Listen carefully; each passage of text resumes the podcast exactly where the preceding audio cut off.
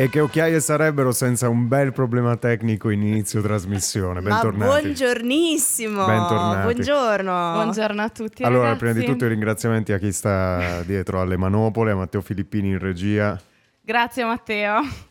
Anche Matteo perché... che può saltare anche il microfono, voglio dire, non è che qualcuno si offende, avvicinati a questo microfono. Ciao a tutti. La prossima idea geniale che hai su questioni di...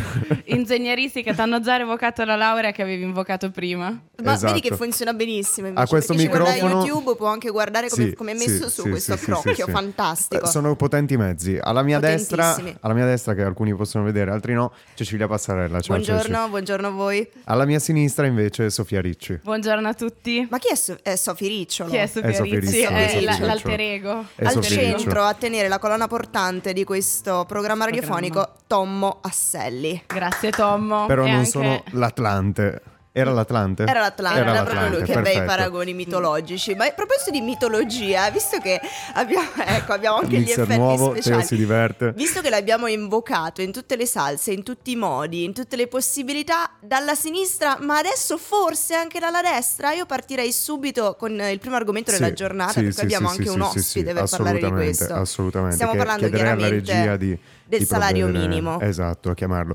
Difatti l'unico evento che ha scaldato l'estate parlamentare, la faticosissima estate parlamentare delle nostre Camere, è stata la questione del salario minimo. Difatti in luglio l'opposizione in maniera praticamente trasversale aveva, ehm, aveva proposto eh, una, una legge sul salario minimo. A quel punto il, il Presidente del Consiglio, la Presidente del Consiglio, come dir si voglia Giorgia Meloni, ha chiesto al CNEL, al Comitato Nazionale dell'Economia e del Lavoro, un parere sull'istituzione del...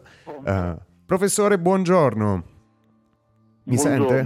Mi sente? Siamo in collegamento Sì, sì, con sì, sì. Luca Nogler, professore di diritto del lavoro della Facoltà di Giurisprudenza di Trento. Buongiorno professore, come sta? Bene, bene, bene. Ha visto, il- ha visto l'uscita questa settimana del, del documento da parte del CNEL sul, sul salario minimo, sul- dell'opinione del CNEL sul salario minimo? Cosa, cosa ne pensa?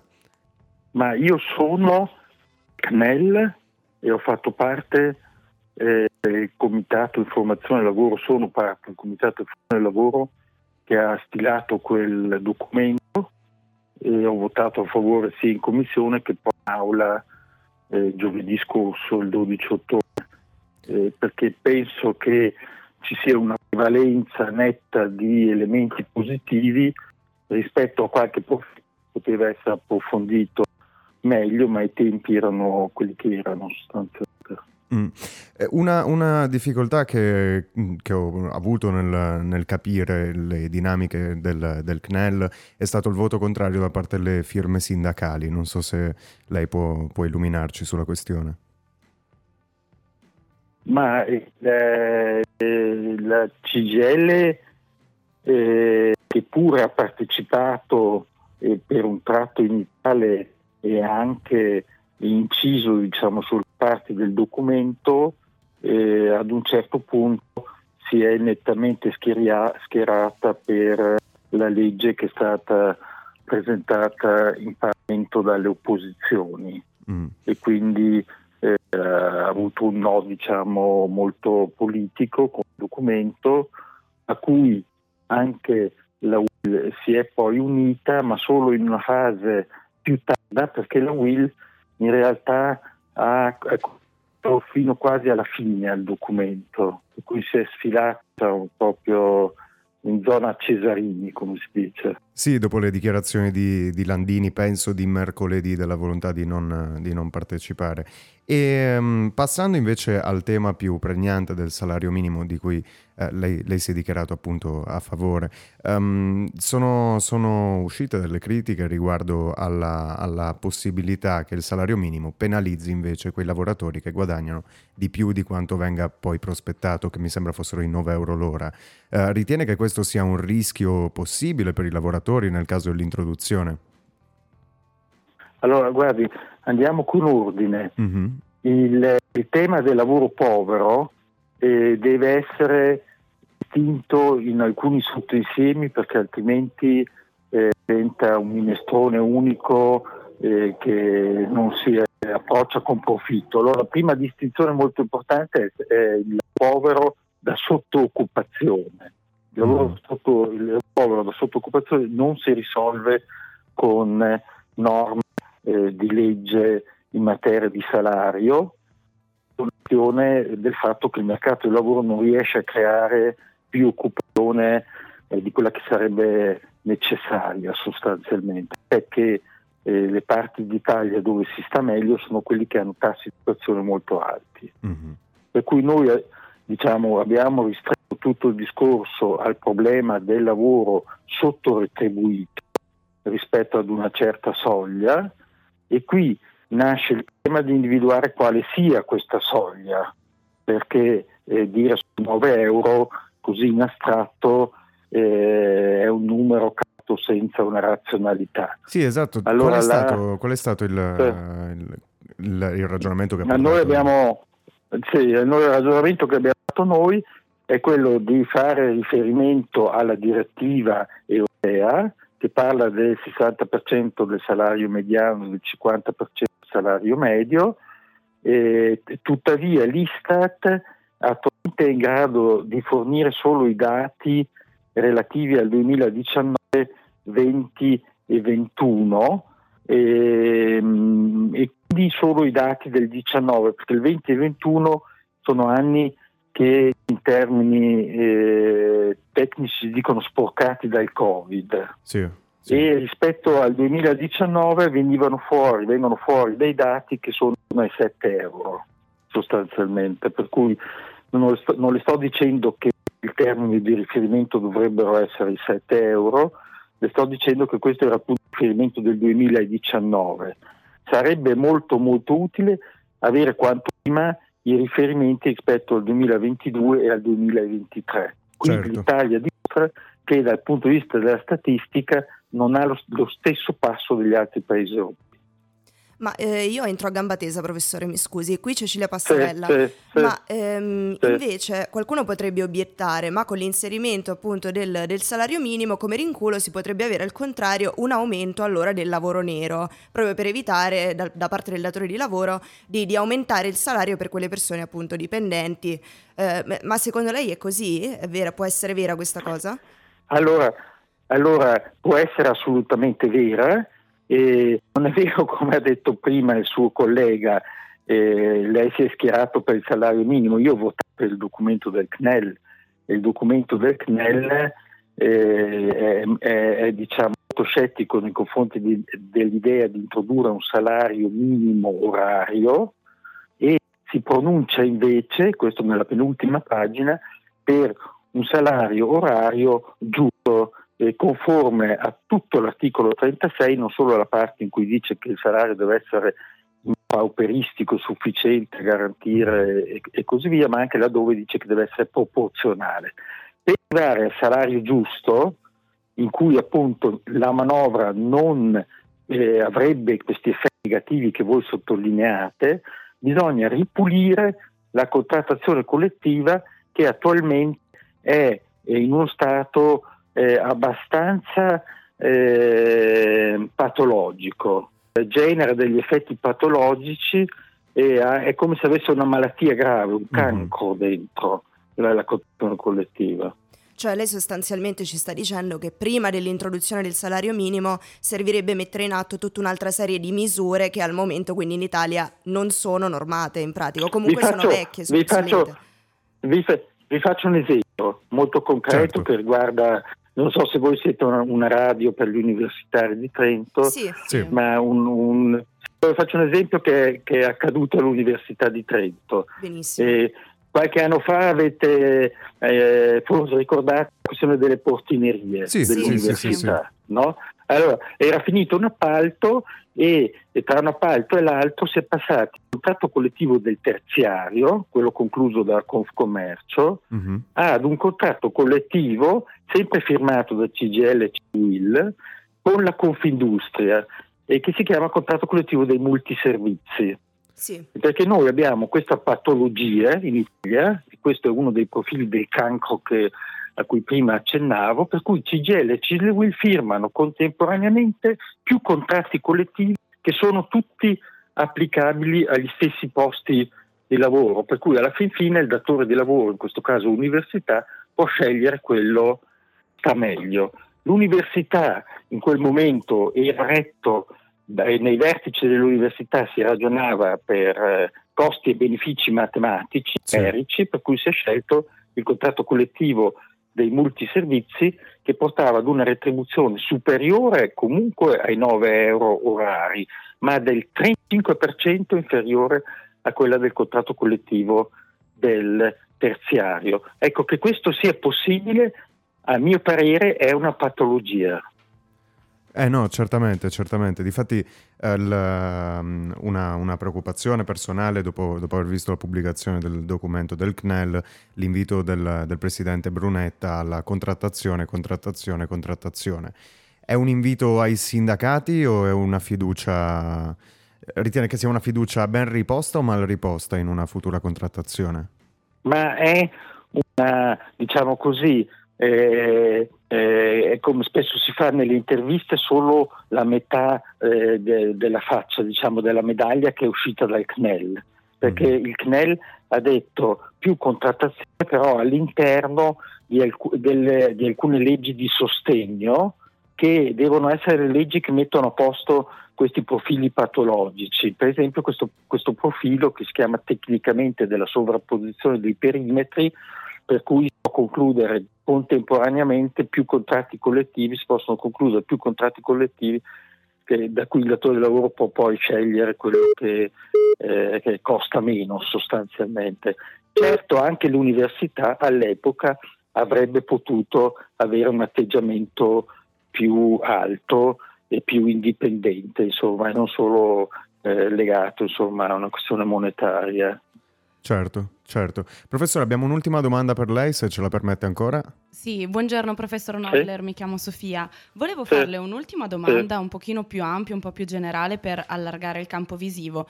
In Europa come, come è gestita la situazione del, del salario minimo? È stata introdotta in altri paesi? Quali sono stati gli effetti? Ci sono stati effetti positivi, effetti negativi? Questa cosa anche del lavoro nero si è riscontrata o è un fenomeno tipicamente italiano?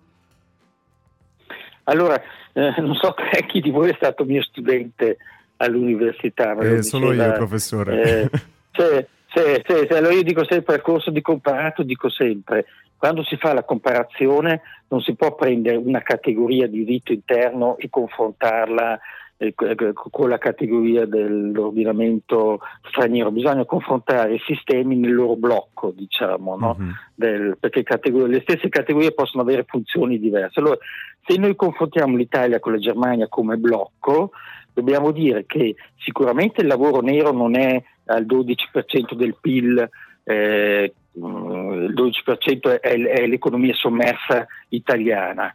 Eh, sicuramente la contrattazione collettiva è meno estesa in Germania rispetto a noi, però presenta anche meno elementi patologici rispetto al nostro sistema. Un caso come quello del contratto collettivo del terziario, dei multiservizi, è impossibile in Germania, perché all'interno del sindacato si sarebbe deciso di firmarne uno solo. No? De, de, de.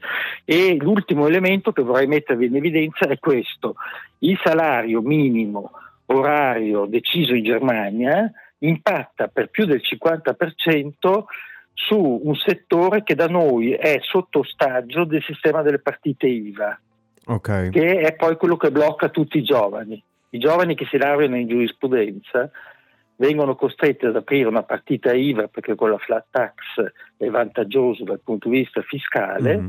e poi le, lo, il grande studio legale milanese li obbliga comunque a seguire un orario di 8-9 ore al giorno. Ecco, questo eh, darebbe luogo a un rapporto di lavoro subordinato in Germania, non è più un lavoro autonomo, questo sarebbe un rapporto di lavoro subordinato e questo è pacifico.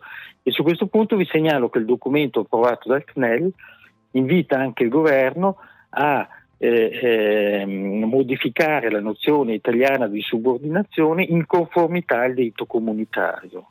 Che sarebbe una benedizione eh, per tutte quelle finte sarebbe, partite IVA. Sarebbe un, sarebbe un, un, un passo in avanti eh, ed è una delle tante novità contenute in questo documento che, che hanno fatto sì che il mio giudizio fosse complessivamente più positivo che negativo e adesso vedremo un po' come, come vanno avanti le cose. Aspettiamo aggiornamenti quindi dal, dal governo per, per, le prossime per sì. le novità sul, sul, diritto, sul, sul, nuovi inquadramenti lavorativi.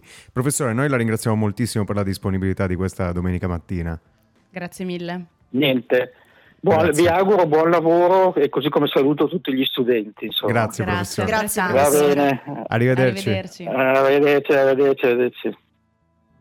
E questa qua era In ogni atomo dei Negrita. Adesso siamo rientrati ufficialmente in carica con eh, i nostri servizi.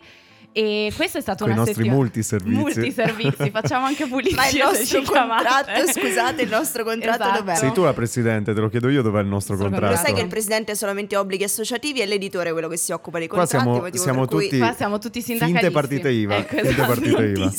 Io direi quasi abuso della professione. Però Esatto. con quel leggero bias della finta partita IVA che si sente privilegiato. Molto, ci sentiamo veramente tanto siamo privilegiati. dei maledetti privilegiati. Eh sì, eh sì. Io addirittura oggi riesco a mangiare due lattine di fagioli. Due Tra pranzo e cena, sì. Guarda, anche di due tipi diversi, cannellini o borlotti. Cannellini borlotti, sì.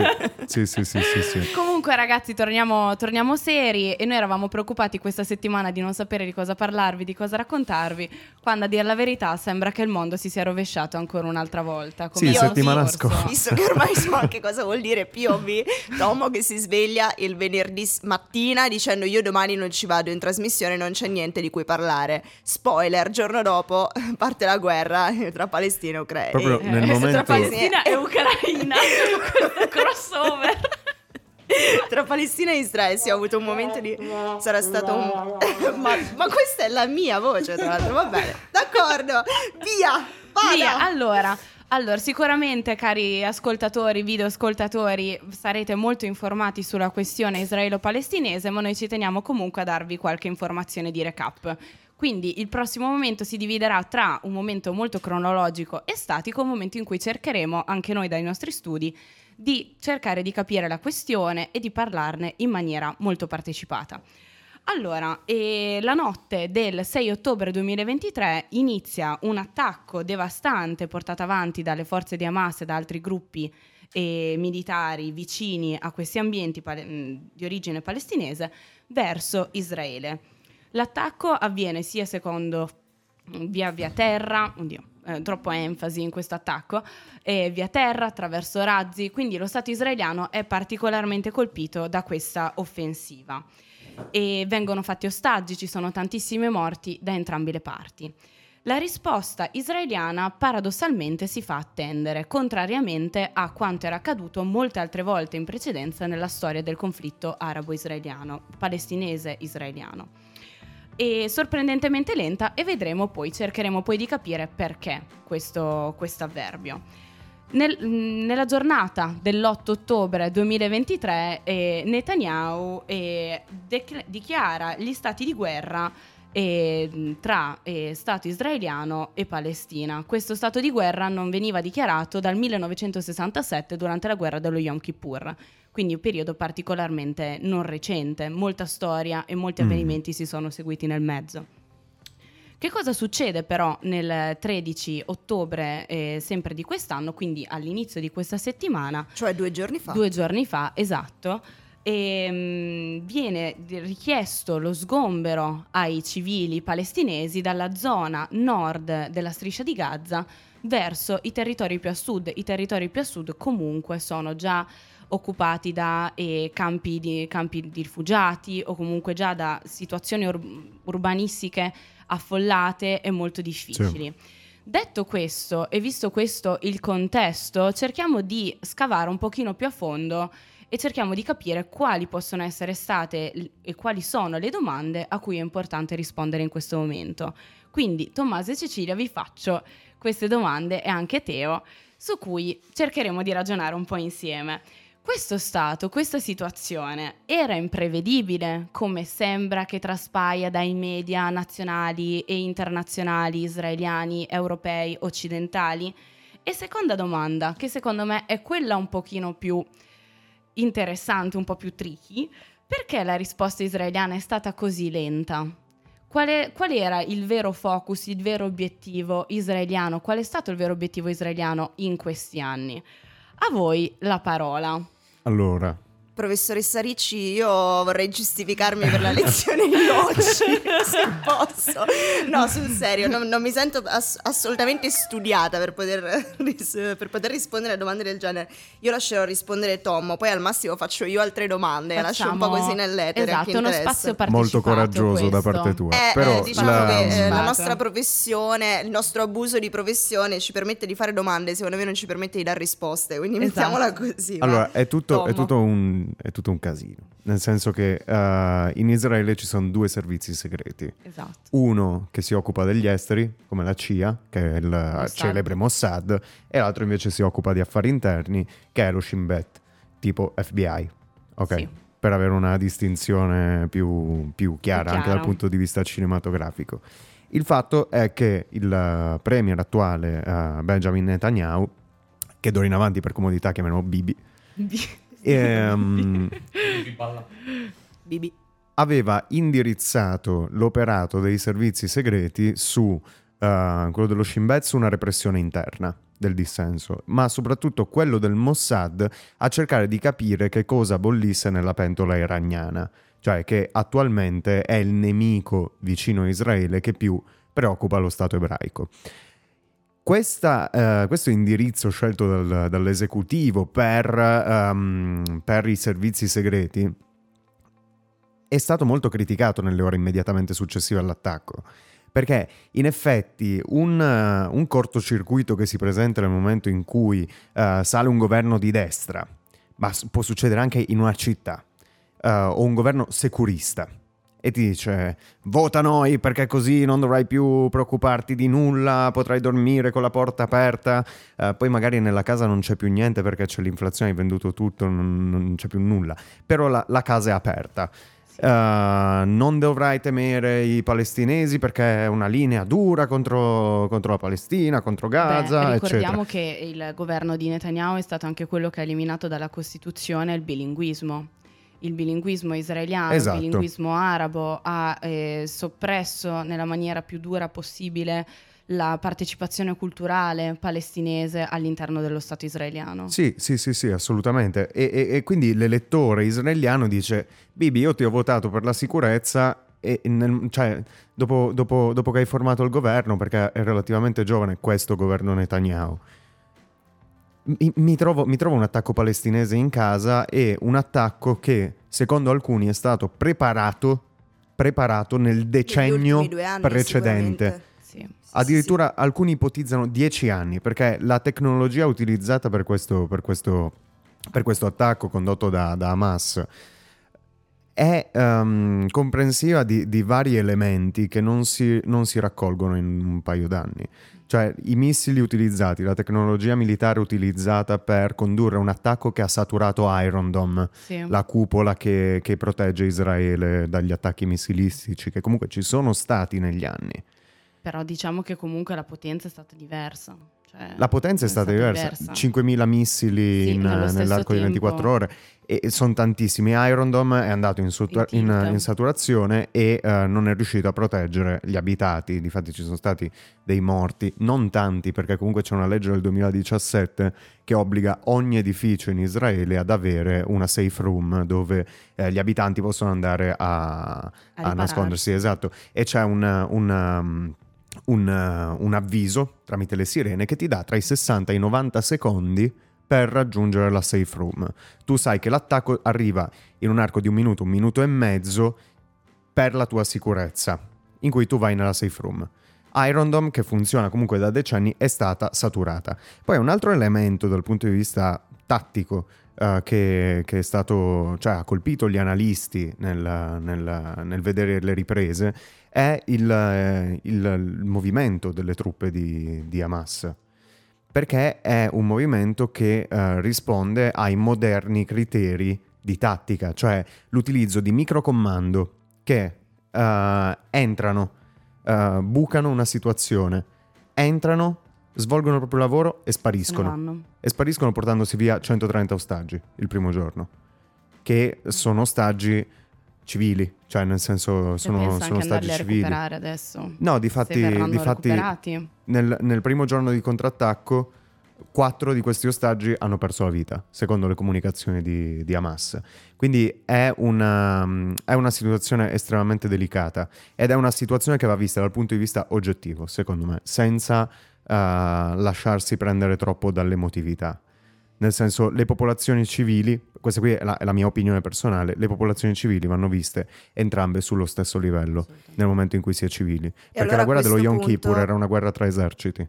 In questo caso sì. invece no. E allora a questo punto mi viene da chiedermi, facciamo sempre un po' i bastian contrari, sempre per alimentare un po' la ma discussione, certo. visto Ovvio. che noi non sappiamo mai di che cosa parlare la sera a cena, eh, ma volevo chiedermi per quale motivo allora le, le, istituzioni, il Parlamento europeo, i vari stati, eccetera, sono così, eh, come dire, ciechi, vogliamo usare questo termine così schierato, sono così ciechi, sì. così come dire, diretti nello schierarsi mh, in toto dalla parte di uno piuttosto che dalla parte dell'altro, senza condannare invece tu cur quello che sta succedendo in questi giorni. Non lo so, io me lo chiedo perché Ma una volta che c'è una sono condanna... una persona molto ignorante in geopolitica, diciamo C'è una così. persona dietro di te c'è che una vorrebbe... persona dietro di me che sta facendo sì. col ditino così, e non è Guglielmo Finotti, attenzione. Ciao Gu.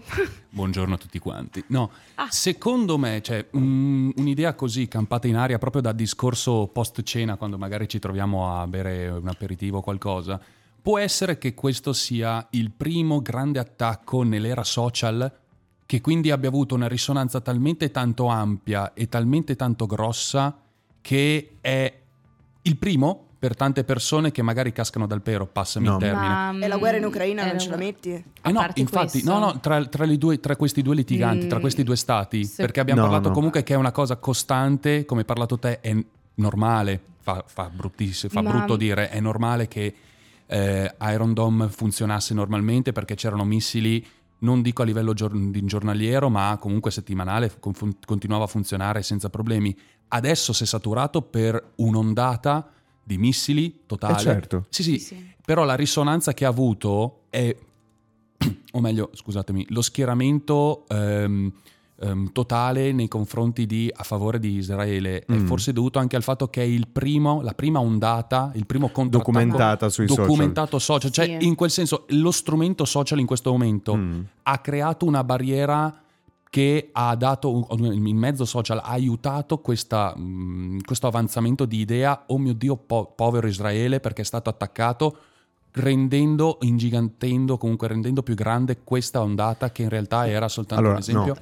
Torni in regia. Se, no, perché, me, la, perché, dal punto di vista dei dati, proprio fattuale, eh fattuale, è, è fattuale um, non c'è mai stato un attacco di queste proporzioni, proprio dal punto di vista oggettivo, dalla striscia di Gaza verso Israele.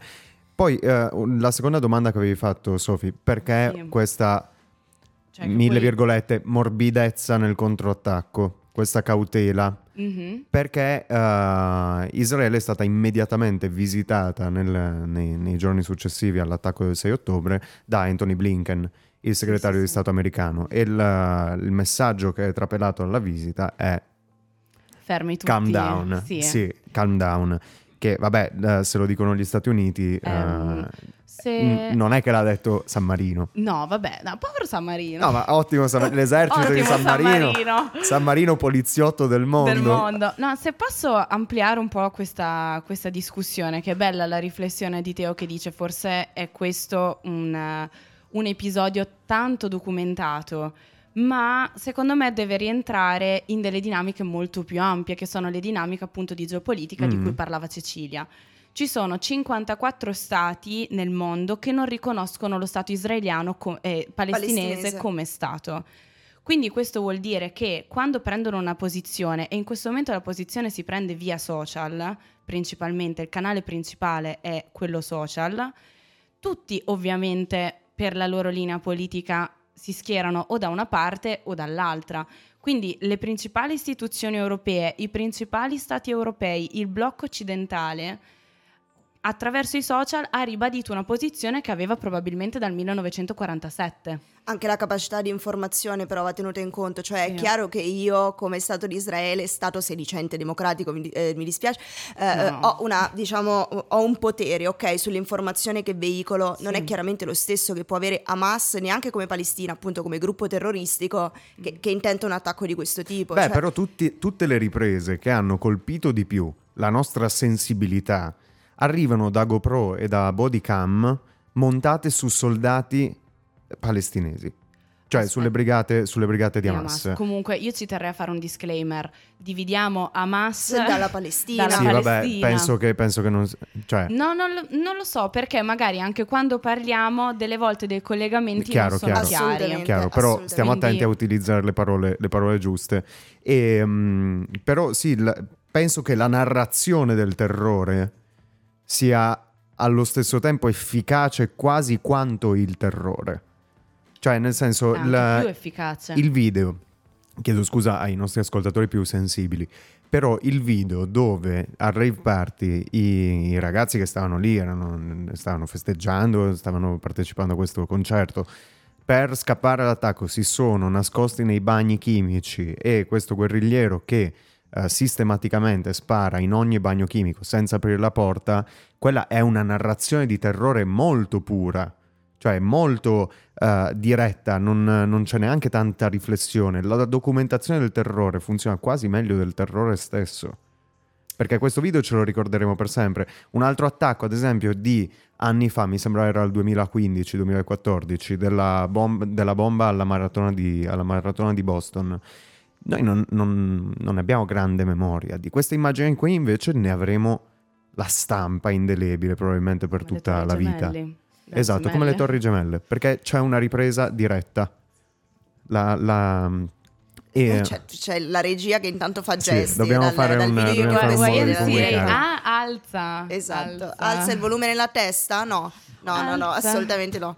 Però se posso chiudere, se Vai, posso chiudere chiudi, al volo, uh, la più grande paura che mm. io ho in questo momento e che è una paura abbastanza condivisa è la possibilità di un'eventuale estensione del conflitto al Libano, all'Iran, alla Siria, perché comunque le avvisaglie ci sono tutte. Sì. Quindi uh, come possiamo chiudere questo segmento? Ci auguriamo che oh, ci sia una presta distensione. E poi dai a me della perbenista. No, no, no, no, vabbè, no, chiaro. Speriamo, speriamo che... Esatto, esatto. Siete proprio due arpie. Però speriamo, speriamo, in un, speriamo in un miglioramento della situazione, se non altro per la popolazione civile. Diciamo che lanciamo, lanciamo, una canzone un po' così emblematica. Lanciamo gli U2, Bloody, Bloody Sunday Bloody Sunday. Grazie. You 2 Sunday Bloody Sunday ce l'abbiamo fatta grazie a un po' di caffeina si riesce a tirar su tutto quello che, eh, che prima non si riusciva sì. a tirar su allora ma, tra l'altro una, una domanda, una domanda che mi hanno fatto una volta mi fa ma alle occhiaie la musica la mettete perché vi piace la musica o perché siete esausti a fine segmento Secondo me un po' tutte e due. È, è, una, è una, domanda lecita. In verità, io vi dico, in verità io vi dico, è perché ci piace la musica. Certo, in verità certo. Cioè, no, è vero, nel senso che la musica la, la, la, scegliamo noi e la scegliamo solamente in base a quello che ci va. E, e se ci ehm, guardate da YouTube la balliamo pure. Esattamente. Tutta performance completa. Ci guardate da YouTube. Noi torniamo allora eh, alle 11.47, stiamo per finire la nostra ora di diretta, ma non potevamo finire se non eh, accennando anche a oggi, 15 ottobre, che è giornata di elezioni in Polonia. Sì, guardiamo ancora gli esteri. Infatti il, il Post oggi ha fatto una brevissima ma non troppo, guida alle elezioni in Polonia, appunto proprio di oggi, 15 ottobre. I polacchi si recano alle urne e devono decidere quale sarà il prossimo premier. Potrebbe essere o il premier uscente, Morawiecki, eh, che è a capo appunto del partito di destra, diritto e giustizia, quello appunto... Penso sia Morawiecki. Mora- Morawiecki con la C che pronunci sì perché non c'è non il so, cappelletto so. sulla C dici quindi la pronunci S va benissimo Tom io mi fido di te no, non lo so, um, non so. che sarebbe se venisse rieletto anche quest'anno al suo terzo mandato ricordiamo che tra l'altro il partito diritto e giustizia è quello eh, il principale alleato attualmente del, di Giorgia Meloni al, in Europa Um, altrimenti, diciamo, le altre possibilità sono quelle del, del blocco dell'opposizione centrista, eh, centrista, centro e sinistra, eh, che è quello appunto della, della coalizione civica. Uh, attualmente cosa succede? Che uh, i due partiti candidano, il partito di destra e la coalizione di centrosinistra si, can- si, si, si rivelano, diciamo, a partire dai sondaggi, il, il, primo, quello uscente, diritto e giustizia, circa il 36%. I dati ce li dà politico, noi non ce li inventiamo e neanche il post. Ehm, che eh, comunque è una percentuale abbastanza bassa se comparata a quella con cui nel 2019 vinse le elezioni, cioè col 43,6%, più bassa anche quella del 2015 rispetto a quella del 2015 e che comunque non sarebbe sufficiente eh, a formare un governo eh, in autonomia, quindi servirebbero comunque degli alleati che potrebbero, potrebbero essere per esempio eh, Confederazione Libertà eh, e Indipendenza, partito molto radicale, sempre schierato sulla destra, che si aggira intorno al 10%, quindi la soglia eh, di sbarramento la supererebbe, perché la soglia di sbarramento in Polonia per le coalizioni sta all'8%, per i singoli partiti Ostia. al 5%, eh, quindi sì, è molto alta, però comunque si ah, riuscirebbe a formare al 3 un governo. e al 10. Li, sì, sì è più bassa per i partiti, sì, però, per, per esempio. Partito, sì. è 3% è... Il blocco dell'opposizione coalizione civica invece si, si, si, si posiziona circa al 30%, quindi anche questo è un dato comunque non sufficiente per poter governare in autonomia e anche in questo caso servirebbe quindi una coalizione possibile con gli altri partiti di sinistra che pure si, si aggirano intorno al 10%. Cosa è successo? Che chiaramente durante questo, questo periodo di, di, di, accesa campagna elettorale c'è stata anche un'accesa polemica perché si sono verificati anche già due scandali. Ma possiamo vivere senza? Eh, mai, mai. Ma se no noi di che cosa parliamo qui la domenica no, mattina? No, Scusami esatto, Tom, esatto. Eh? un po' di polemichetta serve per È accendere un po' gli animi, accendere anche queste uggiose domeniche mattina. Um, Siamo stati fin tiepidi nel segmento precedente. Sì, sì, Siamo sì, stati tiepidissimi. tiepidi. tiepidissimi. Ah, okay. Dicevamo due scandali in campagna elettorale. Il primo che uh, verificato circa verso fine settembre, cosa è successo? Uh, hanno scoperto la vendita chiaramente di passaporti illegali ai migranti che cercavano di trasferirsi in Europa e negli Stati Uniti. Secondo scandalo invece il 10 ottobre uh, per cui due generali dell'esercito si sono dimessi al termine di una lunga polemica e contrapposizione con il ministro dell'interno e con Diritto e Giustizia, il partito che dicevamo al momento è eh, il favorito durante queste elezioni. Quindi sicuramente un qualcosa di non carino per presidente uscente. Moravischi, dicevi? Mi fido di te, Tommo, in base alla sono andato, sono andato, a controllare prima che mi sono allontanato. Sono andato. Morawiecki. Morawiecki, perfetto, grazie mille, Tom. E Mateusz Morawiecki. Morawiecki, va benissimo. Eh, quindi sicuramente un qualcosa di non carinissimo che si verifica alle porte delle, delle elezioni di oggi, ma soprattutto quello che eh, diciamo sconvolge di più l'opinione pubblica, secondo me noi soprattutto, è che oggi si vota anche per un bellissimo referendum, chiaramente indetto eh, sempre da diritto e giustizia, eh, yes. un referendum con cui Fammi, vengono, fammi vengono, posti quattro quesiti fortemente identitari e delle fammi, domande retoriche a favore del governo. Vai, parla una delle, allora. una delle domande. Ma lasciala parlare. Parla. No, parla. no, no raga, parla. lasciala parlare. Parla, Dai, su. Finisci, allora, finisci. Fa, ti faccio indovinare, ma ti lancio quest'assist. No, finisci, no faccia- Vai, lancia un assist e poi dopo cerchiamo di indovinare quali possono essere i quesiti del referendum. No, ah no, fai, i requisiti non ce li ho, ma chiaramente che l'hai indetto il referendum? Diritto e giustizia. E su Vai, che cosa? punto Tom. Sull'aborto. Uh, allora, penso che una delle domande sia quanto odi l'aborto da 1 a 10. Da una a die- allora, aborto, migranti, donne. Ehm, Donne, poi, libertà, potere, aspetta, i neri, sicurezza so, in generale. Sicurezza. Poi, Sì, in generale sono domande fortemente identitarie, retoriche, definite da qualcuno anche chiaramente mh, degli scivoloni, perché eh, si può immaginare che generi di domande possono essere state fatte durante questo referendum, chiaramente a favore del governo, per cui sostanzialmente diritto e giustizia aiuterebbe, spingerebbe gli indecisi tramite il voto di Mhm. questo referendum ad andare a votare per il partito loro più vicino. Quindi una porcata, lo possiamo Sì. dire, una Beh, porcata. Se anche ci pensate, se un elettore non voleva votare diritto e giustizia, ma si trova comunque in linea con alcuni dei requisiti refe- dei quesiti referendari, in ogni caso la politica successiva e anche il legislativo successivo è obbligato a almeno prendere questo responso in considerazione. Quindi il governo uscente, eh, cioè il Parlamento uscente più che altro, Ma oddio, sta- non lo so. eh, sta eh, blindando un po'. Beh, Cioè- Nelle ultime settimane ci sono state proteste che hanno portato circa un milione di persone in piazza Vero. a protestare contro il governo definito semi-autoritario e considerando che in uno stato di 37 milioni di persone, un Certo. milione di persone in piazza, insomma, sono non è certo. poco. No, no, assolutamente, assolutamente. e ha sempre a fare la costituzionalista della situazione Giustissimo. e la Polonia tra l'altro in- tra i vari requisiti cioè quesiti referendari che mi immagino ci siano per dare una struttura ancora più identitaria già qualche tempo fa aveva cercato di boicottare la, i parametri interposti del, del, diritto europeo, cioè pensare che le direttive europeo, europee non toccano direttamente mm. il, il sistema politico, legislativo, giudiziario, giuridico in senso lato polacco.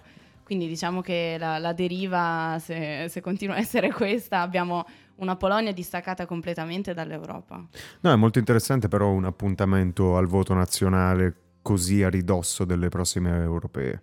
Che saranno cioè, l'anno prossimo, Potrebbe, il risultato dell'elezione polacca potrebbe spostare lancette anche sul, sull'elezione di, degli, euro, degli europarlamentari in altri paesi. Nel bene e, e nel male. Eh? Eh, io onestamente penso che li sposterà, li sposterà verso l'euroscetticismo. Sì.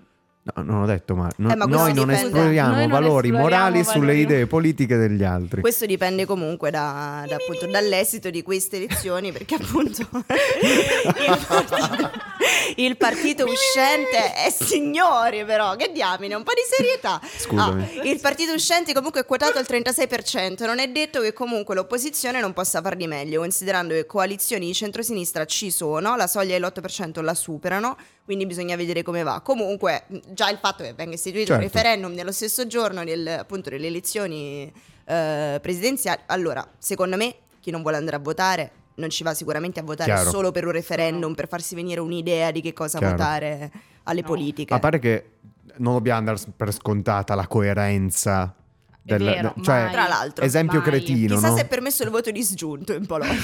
esempio, esempio, stupido. Uh, eutanasia, ok?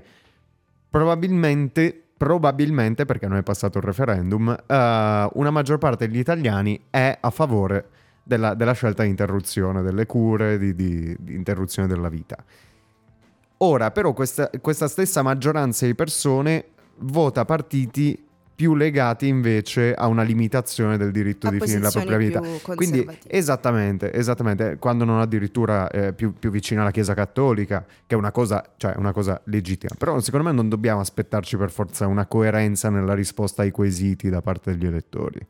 No. Non lo so. E poi un altro dubbio che mi viene in mente è nel caso di vittoria dell'uno o dell'altro, come cambia il supporto all'Ucraina?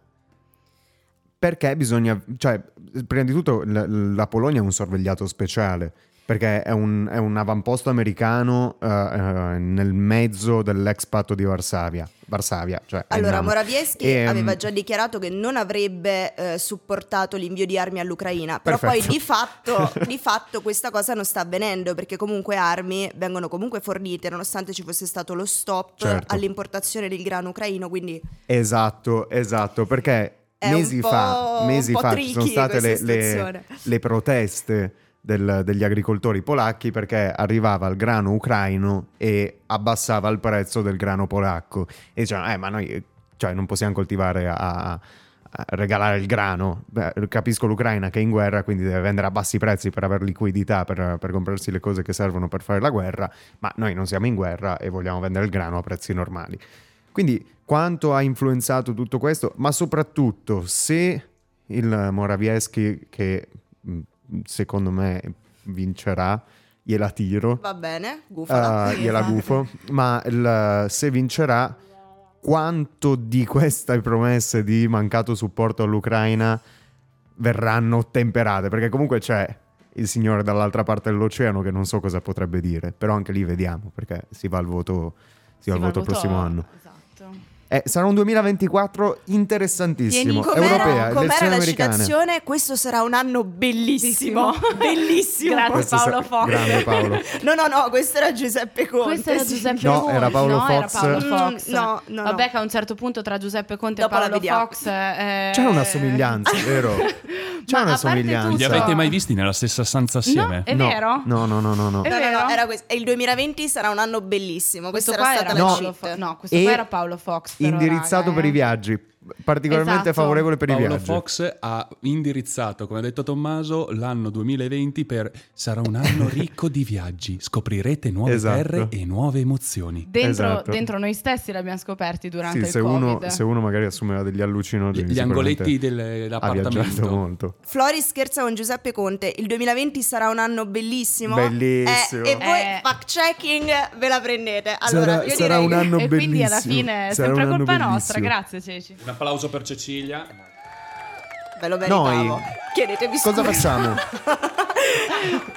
Io direi che noi mandiamo in musica perché sono sì, le 11.59 e questa puntata è finita. Volevamo parlare anche del caso Birkenstock, ma evidentemente allora, ce lo terremo per un altro giorno. Sì. Vi invito sì. intanto a guardare, visto che siamo in diretta su YouTube, le mie bellissime calzature con i calzini. Che ti sei messa apposta, apposta. perché avremmo trattato il tema Birkenstock, non perché ti piacciono. No, no, no, no. Ok. Buttata okay. lì, quotato in borsa tre giorni fa, ha già perso il 12% più quello che ha perso ieri, perché il 12% era aggiornato a venerdì mattina mattina, non so esatto, se da ieri esatto. poi è esatto. cambiato ancora qualcosa. È cambiato, Comunque, è cambiato però si è più o meno stabilizzato.